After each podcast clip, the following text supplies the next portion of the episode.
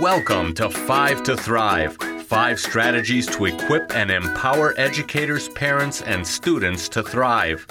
And here are your hosts, Dr. Rhoda and Professor Marty. Welcome back. It's summertime, and what better topic to talk about during the summer than your brain? Uh, Dr. Rhoda is with us again, is here as always, and she somehow has worked in the brain with summer and why summer is so healthy for your brain. So, Dr. Rhoda. I love summer so much. I can't tell you how much I love summer. And one of the reasons I love summer so much is because I just love being outside. The natural light, the birds singing, the fresh air, the happy trees and flowers and bees, and it just makes me beyond happy. I have this extra zest during the summer months. And, and you know, Dr. Rhoda. Uh, oh, drives people crazy. is happy all the time, regardless. So now in summer, she is over the top happy, which is good. yeah, and it doesn't matter what I'm doing if I'm out walking or riding bike or golfing or sailing or just sitting outside reading a book or enjoying a glass of wine or beer with some friends on a lazy summer evening. It just does something for my soul. And it got me thinking. I wondered, hmm, I wonder what this is doing for my brain. So that's what I researched for us for this topic. Here's the scoop numerous studies suggest that people who live closer to nature are more mentally healthy.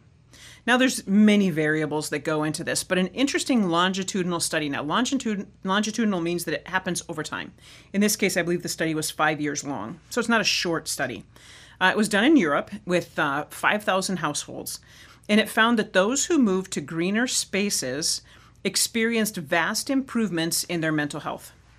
In correlation, when somebody lived in the, uh, in, the in, a green space in a, a more rural area and they moved into the city, their mental health declined for over a three-year time period. And then once they moved out of the city back into the more rural area or the more area with more green space, their mental health returned to the levels that they were at prior. So, interesting study. Now, this doesn't mean that you're in trouble if you live in a big city. But what it does mean is it encourages us, helps us realize that we need to understand the importance of finding and enjoying green spaces within that city as often as you can. I am not a big city girl. I can spend a couple of days in a big city and I am ready to, you know, when I go to New York, my favorite spot in New York is Central Park. so I think just intuitively, I really am attracted to green spaces. You know, and, and that's really interesting because where I'm a member at our congregation, they're they're having a building project, and and the the, the current policy is 50% green space for any new construction. So mm-hmm. the the city mm-hmm. understands the value uh, of green space. Wonderful. Another study shows us that long walks in nature are powerful uh, mental medicine. This is according to a study that was published in the Proceedings of the National Academy of Sciences. And they studied people who were struggling with rumination. Now, rumination is that pattern of negative thinking that's often associated with an increased risk of depression. The participants were to take a 90 minute walk each day. And some days they took the participants to a city for their 90 minute walk, and other days they took them out into nature for their 90 minute walk. And all of the participants improved after their 90 minute walk, regardless. However, the people who took their 90 minute walk in nature, the rumination decreased. They were doing even better than those who took their 90 minute walk in the city. So, getting outside, being in nature is really good for our brains and for our mental health. And we usually do more of that during the summer. This is one of the reasons why summer is so very good for our brain. So, as a parent, this is just encouragement for me uh, with our four kids to encourage them get outside. I mean, it's beautiful day to day. There's so many things they could be doing outside and they can say if you know when it's a rainy day absolutely be inside but encouragement eh, give your kids the opportunity or encourage them to get outside 100% uh, another study by Dr. Richard Ryan, published in the Journal of Environmental Psychology, found that spending 20 minutes in a vegetation rich environment has shown to improve vitality. Now, vitality is that increased emotional strength amongst challenges, it's the ability to live with enthusiasm and zest. So, we all want to have more vitality. Being in areas with high vegetation, rich vegetation, increases our vitality. Pretty cool. And my wife will love hearing that because she's she's a big time gardener. So I will have to see. I will have to do my own study here and see if she has increased enthusiasm and zest at the end of the summer. No, she loves gardening. It's it's such a healthy thing. Yeah. So for those of you who are gardeners, absolutely yay for you. Keep it up. It not only produces healthy food for our families and beautiful flowers for the table, but and it improves our gives us physical exercise like bending and kneeling and stretching and lifting, but it's also great for our brain and our mental health, and it increases enthusiasm and zest. So, what's not like? What's not to like? It's beautiful. And we tend to do more gardening in the summer months. So, next time you mow the lawn or are raking or weeding, instead of kind of grumbling, I would encourage you just don't rush. Enjoy it. Linger in the lush green and let it nurture your body, your spirit, and your mind. You know, as I think about it, the Garden of Eden was originally paradise, right? Paradise was, we're designed to be in nature. So, one final thought on being outside in nature. When healthy adults view scenes that are filled with vegetation, the areas of the brain associated with emotional stability, empathy, and love are more active. Now, these, these are the same pathways activated when we look at pictures of a loved one.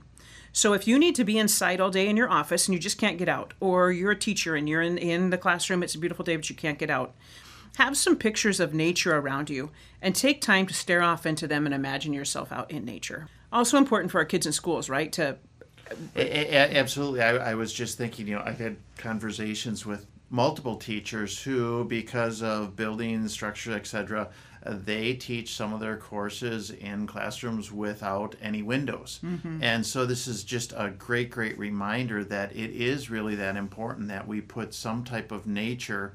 If we can't take the students out to nature, they can't see nature, then bring nature uh, in. Absolutely. And also, just I think this goes towards recess and play and, and getting outside, go outside for nature walks, for science class you know you're getting ready to do some english composition some writing take them for a walk let them journal about nature for a while. It's good on so many levels of, uh, to get the brain ready to be creative. And there's really some interesting research under the umbrella of environmental education of the benefits of getting students out engaged in nature. Yeah absolutely. It's good on every level. So that's a really big one. There are a few more reasons why we're often happier during the summer months or healthier, why, this is good for our brain, according to my research. And these are pretty common sense, but I think it's good to just take a moment and point them out because they help us and our kids understand how to further thrive during the summer months. So, number one, hydration. We get more thirsty in the summer. And when we're outside being active, we drink more water. Hydration makes us more physically and mentally healthy. Tons of benefits to drinking more water. Our brains need a lot of water, and many of us are oftentimes dehydrated. And dehydration actually impacts focus and concentration, and it can negatively impact your mood and your memory as well. So, drink lots of water, healthy for your brain. Number two, in the summer, we tend to get more exercise, right? It's natural that in the summer, when the weather's nice, we're outside being more active. I just dusted off my tennis racket that's been sitting in the closet for over 20 years, and my neighbor and I are playing tennis once a week.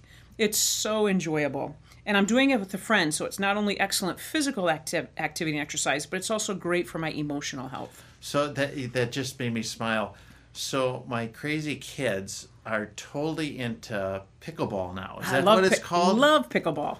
And Absolutely. so I, I never knew this. Yeah. Uh, probably two miles from our house, there are pickleball courts. Yeah. And so I can drop two of the boys off, and they literally will spend hours playing pickleball. I think they're probably the youngest people there playing because most people there are, are, are my age or older but they absolutely it's a big thing right now it is really taken off uh, in some uh, recreational areas there are just tons and tons and tons of pickleball courts. It's it's kind of for those of you who don't know what we're talking about. It's similar to tennis.